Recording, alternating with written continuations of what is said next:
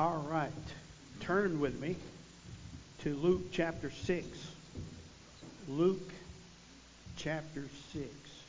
I want to read you from the lines of that song, Because He Lives. I want to read one of the verses to you.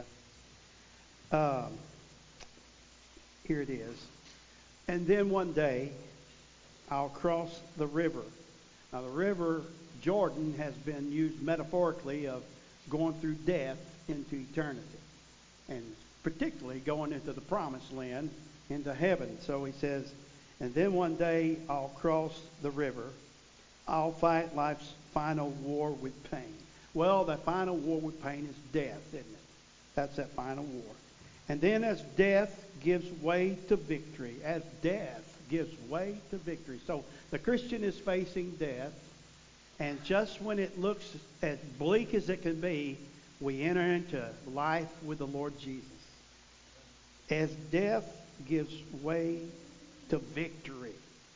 He said, I'll see the lights of glory and I'll know he reigns. You know, we live the Christian life by faith. We talked about that in our Bible class this morning, and I never did get to say this because we went on to different things. But the Christian life is a life of faith. Uh, we, we, the Bible tells us things, and we don't understand it all. We don't understand uh, heaven and what it's going to be like. We got some ideals, but we don't have it. We don't understand it all. But it's by faith that we believe and trust, isn't it? And, and it's not blind faith. It's in, it's faith in what the Bible teaches, faith in what the Lord has done on the cross at Calvary. So we have faith that, that others do not have, and it's not a blind faith. But one day, this faith is going to be turned into reality. You know, it talks about over in eternity, there's no need of faith. Well, the reason there's no need of faith because we'll be there. We'll see it as it really is. And so that song, I thought that that writer had done a tremendous job of giving us that metaphorical uh, illustration of going through death into eternity. Yeah, and we're all going to go into eternity, aren't we? We all are. And uh, someone would like to say, well, when I die, I'll just be, I won't exist anymore. That goes contrary to everything we know. All that is is denial of reality. The reality is you are a soul living in a body. And when you leave this body, when you, your soul, leaves this body, the Bible teaches us, and we know it's real, you're going to be somewhere, and the Bible says you're going to be either in heaven or hell based on your decision. Not because God sent you to hell, because you chose to reject the way to heaven. And the way to heaven is through Jesus Christ, trusting Him as your Lord and Savior. And that's the way to heaven. And God made it plain, He made it real, made it clear, made it so easy that a child could understand it. And don't complicate it. Keep it simple. The way to heaven is through the Lord Jesus Christ, through believing faith, believing and trusting Him as your Lord and Savior. Luke chapter 6, we're going to begin in verse 17 and we're going to look at the blessings and the cursings, or the blessings and the warnings, rather, of this passage. And uh, we're looking at the teaching of the Lord Jesus here to his disciples. Now, he wasn't teaching this to the world per se, and the world is those that are outside of Christ, but he was teaching it to those, those disciples there, and he was teaching them, preparing them to assign to them the work of the church, which we are. You know, some of us look at church as a destination. Oh, I, am going to church this Sunday, and it's a destination. I'm not complaining that you feel that way. I wish you would make that your Sunday morning, Sunday night, and Wednesday night destination, right? It is a destination in that sense. But once you get that down, church is more than a destination. It's a pep rally. It's a preparation meeting. It's a, a learning school. It, it's, it's a place we uh, fellowship together. It's a place that we uh, communicate with one another and we, we learn the practices of Jesus that taught us the Word of God and, and taught us how to live for Him. And then it is a sending place where we go back into the community and we take these truths He taught us, living them out, and we witness and we try to example Christ, example the Christian life, and try to win other people to Christ. The church is more than just a destination. It begins there, but then it's a sending place. It's a place where we find the things that we need in life, and then it's part of our life, and then we are sent from that place to bring others to Christ. Well, Jesus was preparing his disciples to do that very thing. So he taught these simple truths, and, and so and he uses the people there with him to teach these truths. So we have to pull from what he was teaching the truths that he want us, wants us to practice. So we begin reading in verse 17 a word of blessing and a word of woes. He said, and he, he came down with them and stood in the plain and the company of his disciples, and a great multitude of people out of all Judea and Jerusalem, and from the seacoast of Tyre and Sidon, which came to hear him to be healed of their diseases. Now, 17, I got to say this, they came from everywhere. They're coming from everywhere just to hear him. Then verse 18 it says, And they that were vexed with the unclean spirits, they were healed.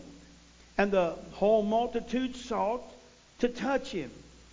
They sought to touch him. And you know, there ought to be a desire of our hearts to, to touch the Lord. Metaphorically speaking, of course, not physically, but to touch the Lord. And, and so he says, and, uh, verse 19, and the whole multitude sought to touch him, for there went virtue out of him, and it still does, and healed them all. And he lifted up his eyes on his disciples. Notice who he's going to teach. He lifted up his eyes on his disciples and said, Blessed be ye poor, for yours is the kingdom of God. Blessed are ye that hunger now, for ye shall be filled. Blessed are ye that weep now, for ye shall laugh. Blessed are ye when men shall hate you, and when they shall separate you from their company, companionship, and shall reproach you, and cast your name as evil for the Son of Man's sake. Verse 23 Rejoice you in that day and leap for joy. Total opposite of what you want to do. Rejoice ye in that day and leap for joy, for behold, your reward is great in heaven. For in the like manner did they did their fathers unto the prophets. But woe unto you that are rich, for ye have received your consolation. Woe unto you that are full, for ye shall hunger. Woe unto you that laugh now, for ye shall mourn and weep. Woe unto you when all men shall speak well of you, for so did their fathers to the false prophets. Okay, this passage that I've chosen to come from today is is uh, part of the teaching that he gave on, on that, uh, no, that's recorded that he gave on that day. We don't know that it all came from that day, but uh, we do know Luke picked it up from some of the preaching services that he was in with the Lord Jesus, and he puts it all together here. You've got to understand, I don't know, you may already get this, but uh, the Bible doesn't include everything the Lord did. And everything it includes is not done on the same day. The writers are just gathering information as the Holy Spirit would lead them and putting it together in a form that would speak to us and encourage us and help us. Okay, so there it is. John even tells us at the close of the, the Gospel of John that if we recorded everything that he did and said, the, the worlds would not contain the books that we should write. And, and so that's metaphorically speaking uh, that he couldn't write it all down and there's no need in it. The Holy Spirit just chose the things that you and I need to inspire us, to challenge us, to warn us, and instruct us. So, so, so Jesus, verse 17, it says that he came down to where they were, which is a metaphor in itself of him coming down from heaven to meet the needs of the world when he came. And so we see here in this text, underlying the text, is we see the Lord's mission, we see his ministry, and we see his life as he came down to the world 2,000 years ago. Now, let me go ahead and jump ahead and say what he did then. He instructs us to follow his example and carry his gospel to our community and to our world. And so the crowd was touched by him. Now, I, I think I need to say this as far as explanation, a little background. In, in uh, Matthew 5, 6, and 7, we have the record of the Sermon on the Mount. Some of the things uh, in that sermon is in this one. And so scholars think that this is Luke's version of the Sermon on the Mount. Other scholars think, no, it's not uh, excerpts from that Sermon on the Mount. It's another occasion. Well, it's pretty obvious to me it was another occasion. When Jesus was preaching the Sermon on the Mount, I've been there. It's a real mount.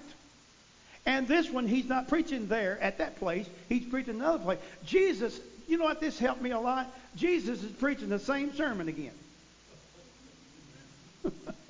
But he's not preaching the same way. And he wasn't led by the Spirit to say everything he said the other time. He's saying what he needs to say to this group of people. Uh, and But he is an evangelist in the sense that he's traveling and he's speaking and he's saying what the Spirit of God led him to say because the people there needed to hear the words that he spoke. So we got him here preaching and teaching at a different occasion than the Sermon on the Mount. That's to me pretty obvious. Now, the crowd, they came to him. They, they came to, to get their needs met.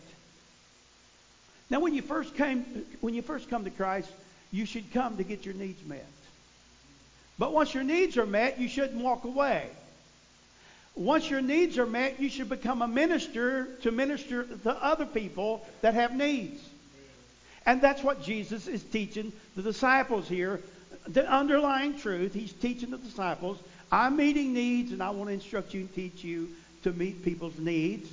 And when their needs are met, they need to be a need meter in other people's life.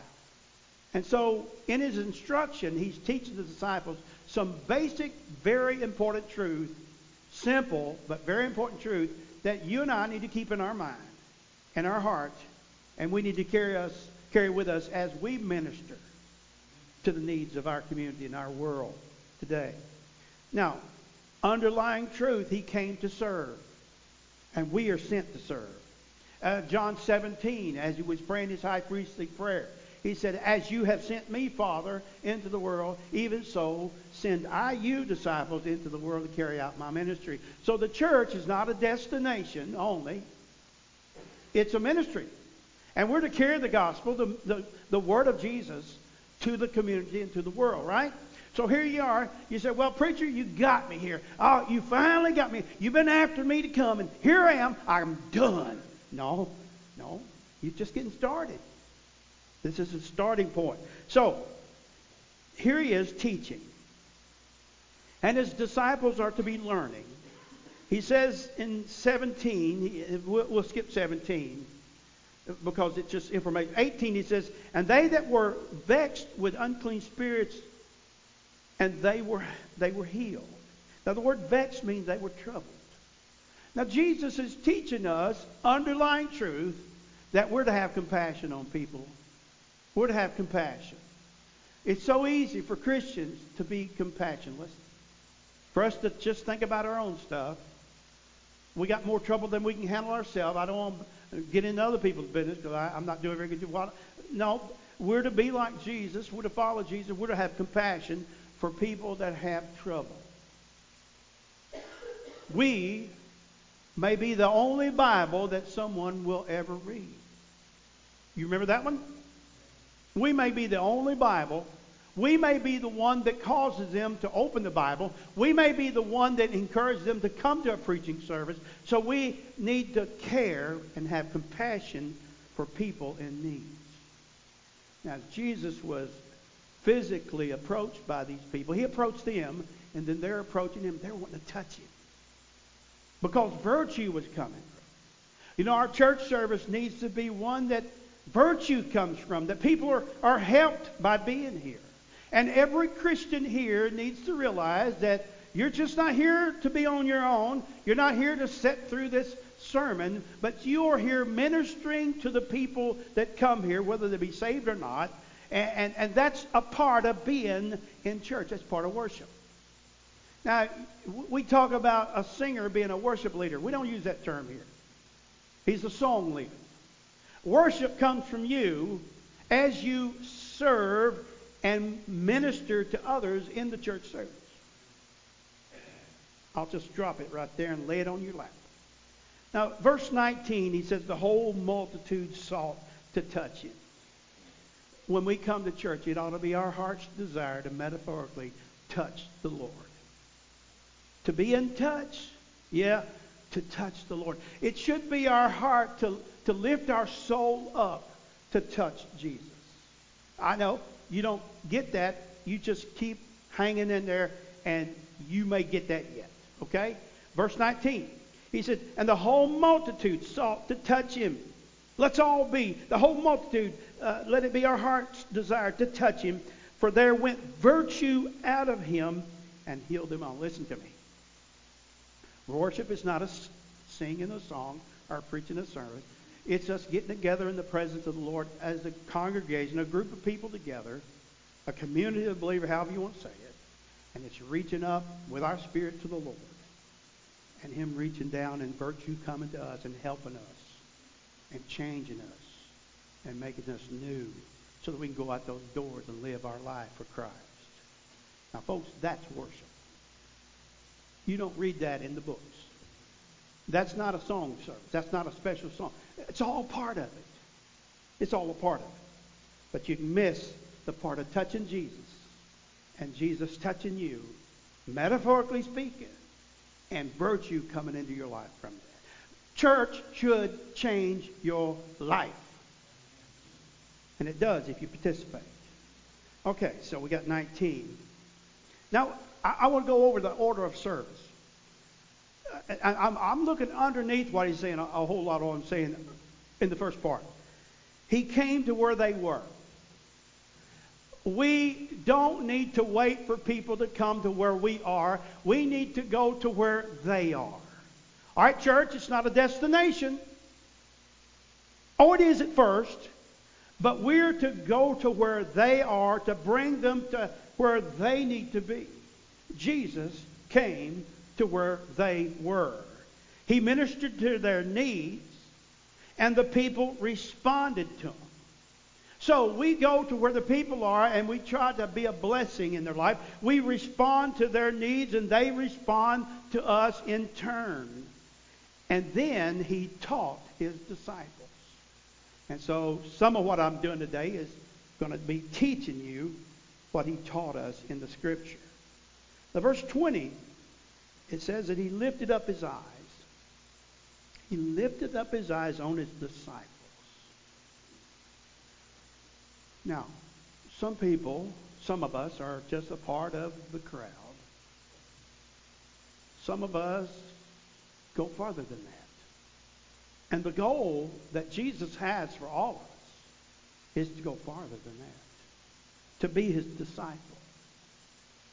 Now, you, you could be a Christian and just show up. Your destination. God, my intention this week is to go to church on Sunday. That's Monday, right? Nothing wrong with having that to be a goal, but if that is that it? Is that it? Man, that's that's that's first base, right? There's a second and a third, and you don't count till you score home, right? You know, you get on third base, you don't count till you get home plate. So my intention is to go to church, first base second base, third base. You can put second and third, whatever you want to be, but home plate is for you to worship, to touch him, and he touches you. All right. Got that?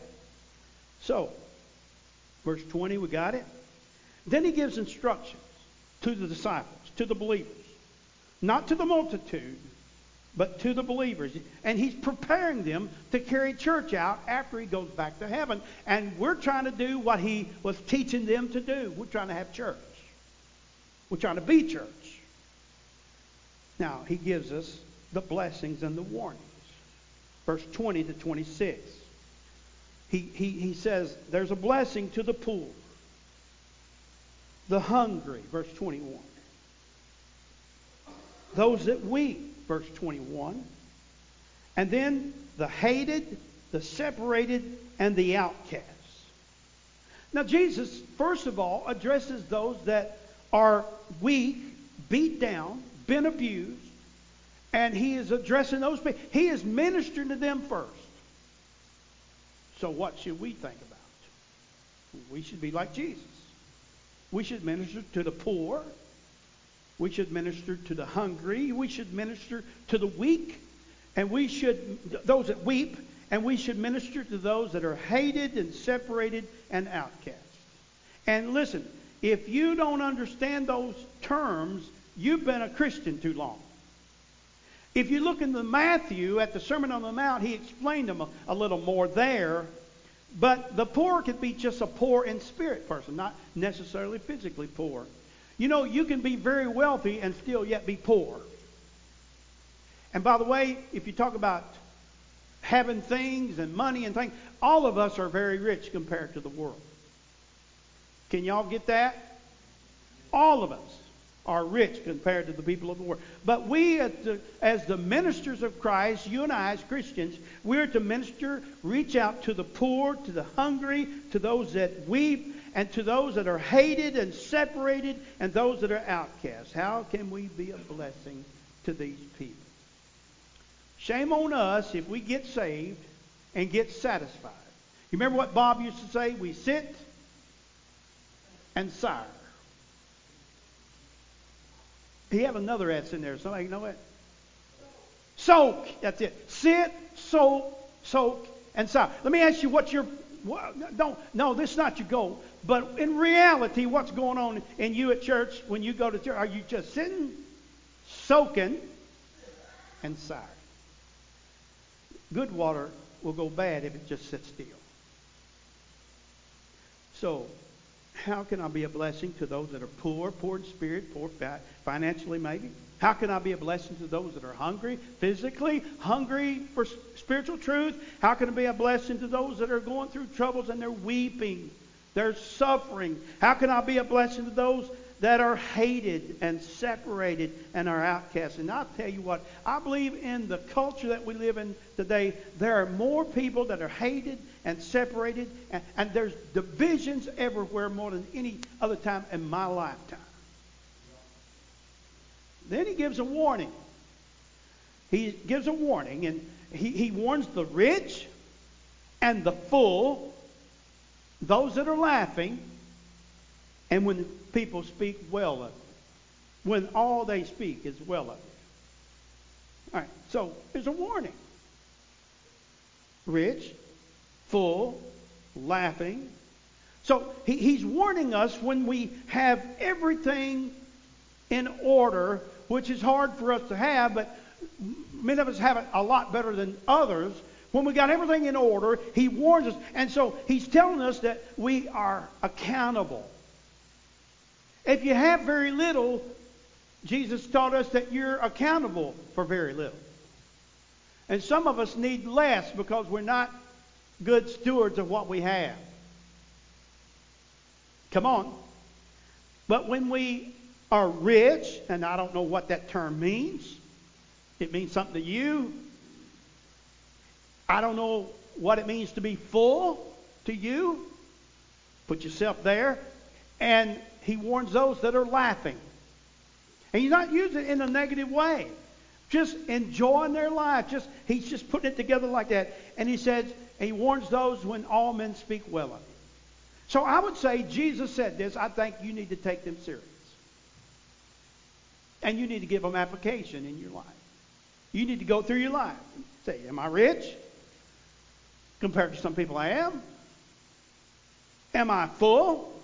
Man, I, I, I ate last night and I'm still full. Laughing, not going through any great stressful time right now. Things are pretty good. When everyone speaks well, he warns us. He warns us. Now, the blessing, the poor, he said, yours will be the kingdom of God.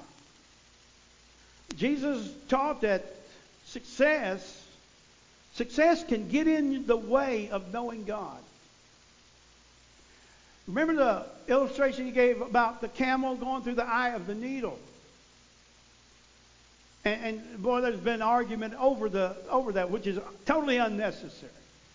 Oh, for sure, Jesus is talking about a needle, like my wife has a needle, and it's hard for our camel to go through the eye of that needle. Easier for him to go through that than a rich man to go to heaven.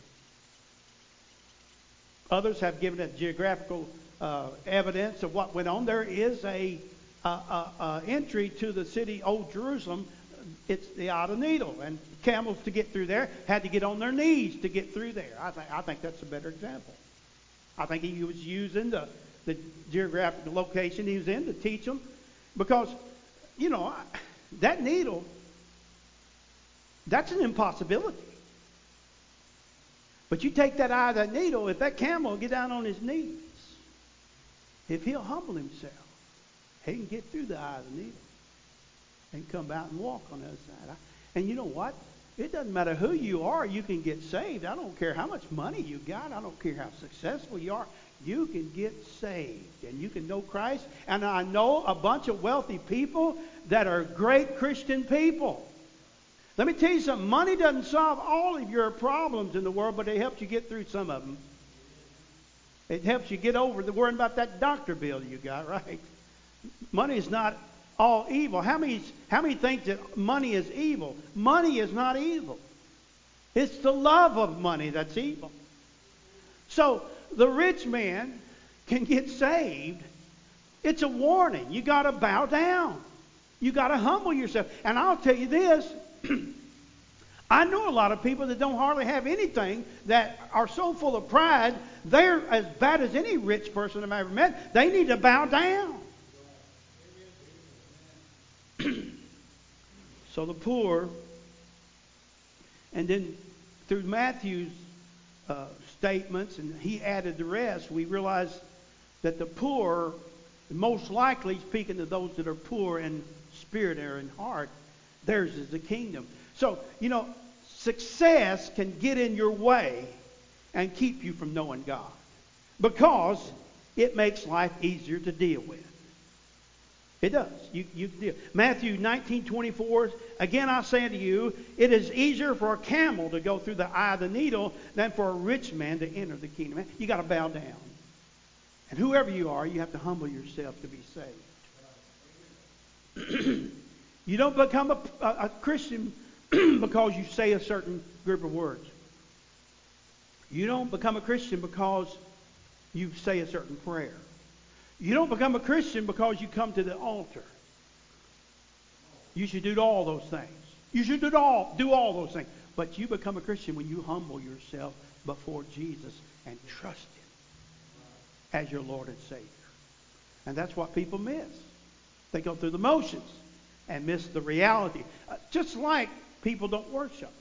Same thing. so, he goes on to say, Blessed are the hungry, they shall be filled. And I think Jesus is just teaching us here if you go into this world and through this world without having the necessities made, if you are a believer, one day all of those necessities are going to be filled full. He said in Matthew 5 6, to give us a little more insight, he said, Blessed are they which hunger and thirst after righteousness, for they shall be filled. Do you hunger? to know God? That's the word righteousness. Do you hunger to know the Lord? Do you come to church and reach up to touch Him? Are you hungry to know Him? He said, Blessed are they that hunger and thirst. I'm trying to get whatever it is down for righteousness. Then the, the weak. We got a comparison between those that weep and those that are laugh. He says, Blessed are they that weep, they shall laugh. You know, we're, we're living in a society, a, a culture that's becoming more divided every day, it seems. How many agree with that? Say amen to me. But, and, and you know, some of the things that go on, not some of the things, many things that go on in, in, in the world around me, which I'm getting old enough to have a history now. I remember when my parents had a history, I was thinking, what is your problem? What are you so concerned with? Life is wonderful. Life is beautiful. Hey, there ain't nothing coming at us we can't fix. Amen? You young people feel that way, don't you? I hope you do. You should. I'm going to tell you something. I've been there. And now I've gotten a little age on me. I'm to the point now that there's a lot of things that cause me to weep. A lot of things that bother me that has changed in the culture in which we live in. I, I don't have time to get into all the things because there, there's an unlimited number of things that I want to mention. I hope I'm not bothering you by that. Blessed are they that weep. Jesus even taught us that rather than laughing, we should be weeping. He taught us to mourn. And, and what he's trying to teach us there is that we need to get in the mood, need to get in the, uh, the, the feeling that, that we need God. We need God. When you're laughing, it's like you don't need God. And th- there's nothing wrong with laughing, okay? Let's don't take that home. Preacher preached against laughing. No, hey, I, I can't remember the last time I had a good belly laugh, but I, I can't remember when it was, but I remember it. Anybody know what I'm talking about? Whoa, I love them, don't you? and I'll be honest with you, I think subconsciously a lot of things bother me and keeps me from having that belly laugh. But when I get to heaven, when I get to heaven, we're going to have time, aren't we? No problems anymore, no troubles. And you know, if you're not in heaven with us, we're going to mourn about that. And Jesus said he's going to wipe all that from our memory so we can laugh. And the only way we could laugh without you being with us is that the Lord takes that from our memory. Because we don't want you not to be in heaven with us. So, blessed are the poor, there's the kingdom. Blessed are they that are hungry, they shall be filled and blessed are they that weep, they shall laugh. We're going to try that. Thank you, Miss Debbie. Now, then he says, Blessed are the hated, the separated, those in reproach, those that are outcast. Hey, I've seen people there. I felt that way before about my own self, but I've seen people that were going through difficulties in relationships he says in verse 22, the latter part, uh, your name has been associated with evil for the Son of Man's sake. We are in a culture that's so swiftly being divided that what was good has been taught is bad, and what is bad is taught as good. You could say amen to that, can't you? We're there. We're seeing the development today, which I believe is a beginning of the days when the Lord will come back, where Christians can be persecuted and imprisoned, and the whole news media will say, well, we finally got them where they belong. We've done a good thing. Can I tell you what's going to really bring the division to Christianity someday before the Lord comes back. The problem is this that we cannot deny that Jesus is the only way to heaven. We cannot deny what the Bible teaches. And we're going to be called evil because of those two things. America seems to be more divided over every issue more every day. As Christians, we don't need to accentuate the separation and the differences, but we need to find ways to reach in to those that are not saved and bring them to Christ.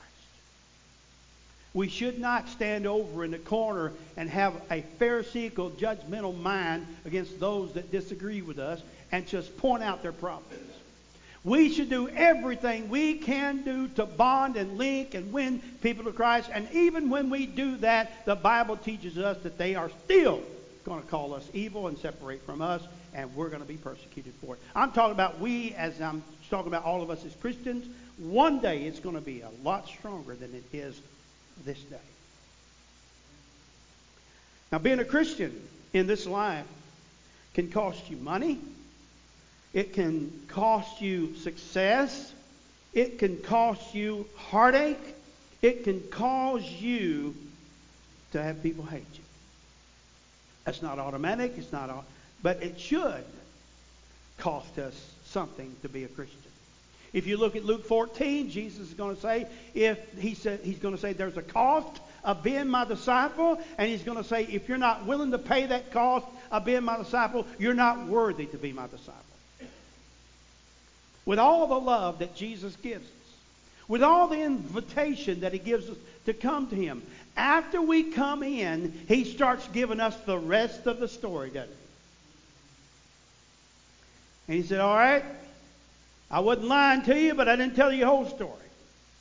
I promise you the abundant life, and you can have the abundant life although you're persecuted. The Apostle Paul and Silas were in prison, and at midnight, after having a, a, a, thorough beating, they're at midnight singing praises to God and thanking God that they were able to be beaten for the name of Jesus' sake.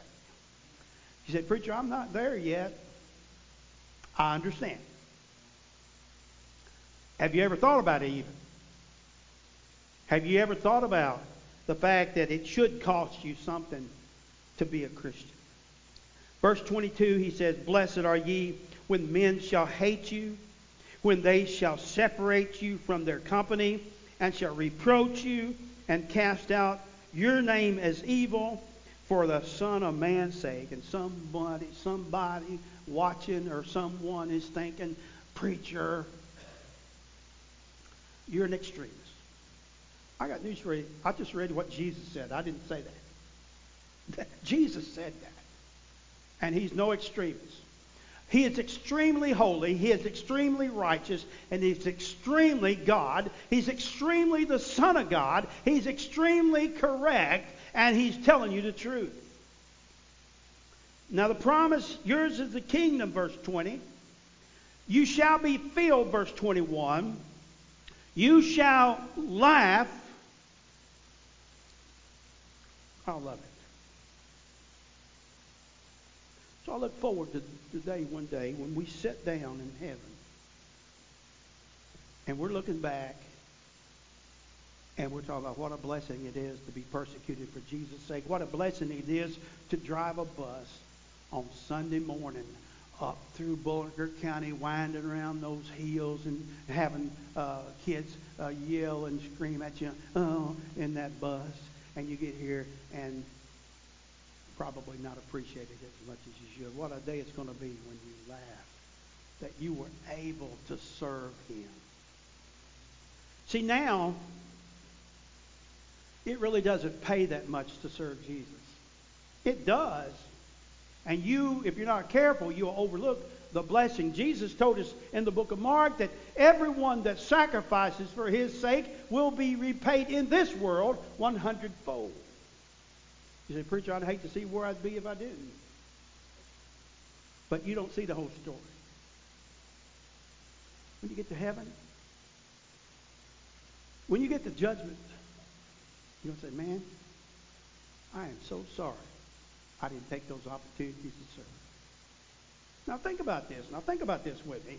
This place is a destination when you first get saved, but it's not a destination once you get in. It's a place of assignment. It's a place where we're sent from. It's a place where we serve God from. It's a place where we live our Christian life from, and we're to take the gospel into the world. So I ask you again, when you get to heaven, what are you going to feel like when you turn down all those opportunities? Oh, you're going to say, God, I wish I went to Sunday night service and let that preacher bore me to death like the other people got bored to death. It will be worth it all when we see Jesus. The promise yours is a kingdom, you shall be filled, and you're going to laugh. What you what you telling me, preacher? I'm telling you like Peter said in 1 Peter 5, 7, he said, casting all of your care upon him, for he cared for you. You need to cast those cares on Jesus. Don't try to use logic to figure God out. One day, one day the cares of this world are going to be behind us. Until then, we got to keep casting them on Jesus. Now, go back through verse 23. He said, Rejoice ye in that day, in that day that you're persecuted, say, and leap for joy. For behold, your reward is great in heaven, for in the like manner did their fathers unto the prophets. Okay. You said, Preacher, you read that. You read that thing about being persecuted, verse 22, and how, you know you're hated and you're reproached and your name is cast out in evil uh, for Jesus' sake. And then you read that thing about woe uh, in verse. You know, you're going to have joy, going to have great. work. He said, You're going to say that. Preacher, I, that doesn't fit me. None of that fits me at all. Well, I'll give you a couple of reasons why. Number one, there's times in the world that things are worse than they are at other times in the world.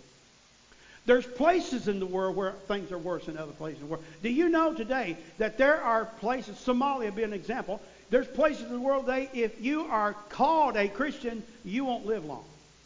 If, if they don't want you to live long. Did you know that? Do, do you know? Do you know that in Russia this last week they just put a guy in prison for 19 years for being an extremist? Now, you pray tell me what does that mean, an extremist? What is an extremist? You, you're, you're an extremist. Well, I am an extremist about everything I do. I'm an extremist about chocolate cake. I love it. I could be. He's an extremist. You know what that meant? Really? He opposed the authority, the Putin authority. He opposed them. And he was a, a, uh, a leader in Russia. Put in prison 19 years on top of the six I think he already has simply because he opposes. How would you like to live in a country like that? If something don't happen, you will live in a country like that if you live long enough. The Bible teaches us that we're in the last days. It began when Jesus died on the cross, right? And guess who is not happy about Jesus Satan. He's not going to be done until he has more hate going on in this world than we've ever seen before. We need to be careful. Let's promise the warning. We'll close with the warning. We'll get back to the warning. Woe to the rich. Why? Because you can kind of soak through it all. You don't have to go through it all. You, you know, when, he said, Woe to the rich, woe to those uh, that uh, laugh. You can, you, can, you can just enjoy your life on your own and avoid all that the world is doing. Our tendency is to comfort ourselves. Woe to those that are full, he said. Woe to those that are laugh. Woe to those that, when all men speak well of you. I don't know if I've ever had that problem. Maybe I deserve it. Verse 26 Woe to you when all men speak well of you, for so did they, the fathers of the false prophets. I got so many more things I'd like to say today. I'm just trying to say what Jesus said. Where are you at? Are you coming to church as a destination? Or are you involved, ready to serve and, and give of yourself so that when you get to heaven, you'll receive because of that giving? You say, Preacher, I'm just a destination person. I'm going to put my time in. I put my time in. That's, that's my attitude. Well, you know what? You can make a lot of progress in a short time if you'll just surrender to Christ and do what you know. It wouldn't be right if I ended today without telling you this. God loves you. Jesus died on the cross for you. Friend, you can have the abundant life, the wonderful life, the Christian life that comes with it, responsibility and accountability. But it all begins with you understanding about that camel that had to get on his knees to go through that gate See, there's a gate to heaven, and that gate is Jesus Christ. The only way to pass through the gate is to humble yourself. You can come up to the gate. You can live like you're inside the gate. But you never get through that gate until you humble yourself and trust Jesus Christ. Give it all to him and become his. And virtue will come out from him. And it will change your life. Let's bow our heads and quietly stand to our feet as I want to give an invitation for you that are not a Christian. I want to give the invitation for you that are not a Christian to come through the gate, Jesus. To come through that gate and become a Christian today.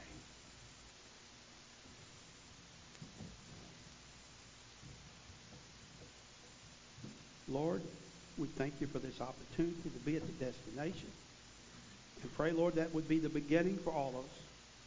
And that we would leave this place realizing we're on mission to do what you did while you were here. We ask this blessing on the invitation. We pray, Lord, that those that are not Christian would come today and receive Christ. and those that know Christ, those of us who are saved, would come and rededicate our life to Christ. We ask in Jesus' name. Amen. Let's sing that out now. You come. You come. Express yourself. Just as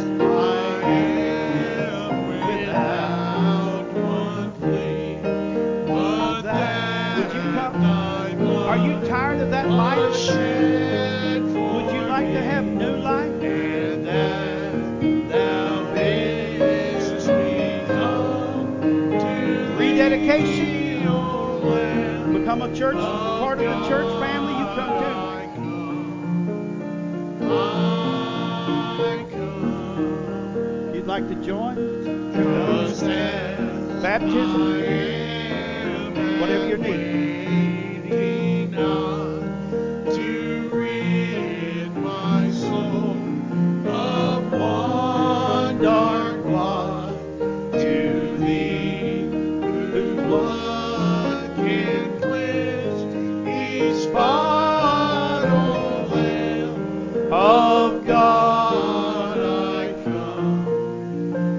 Bow our heads just for a moment. Piano continue to play. You be praying.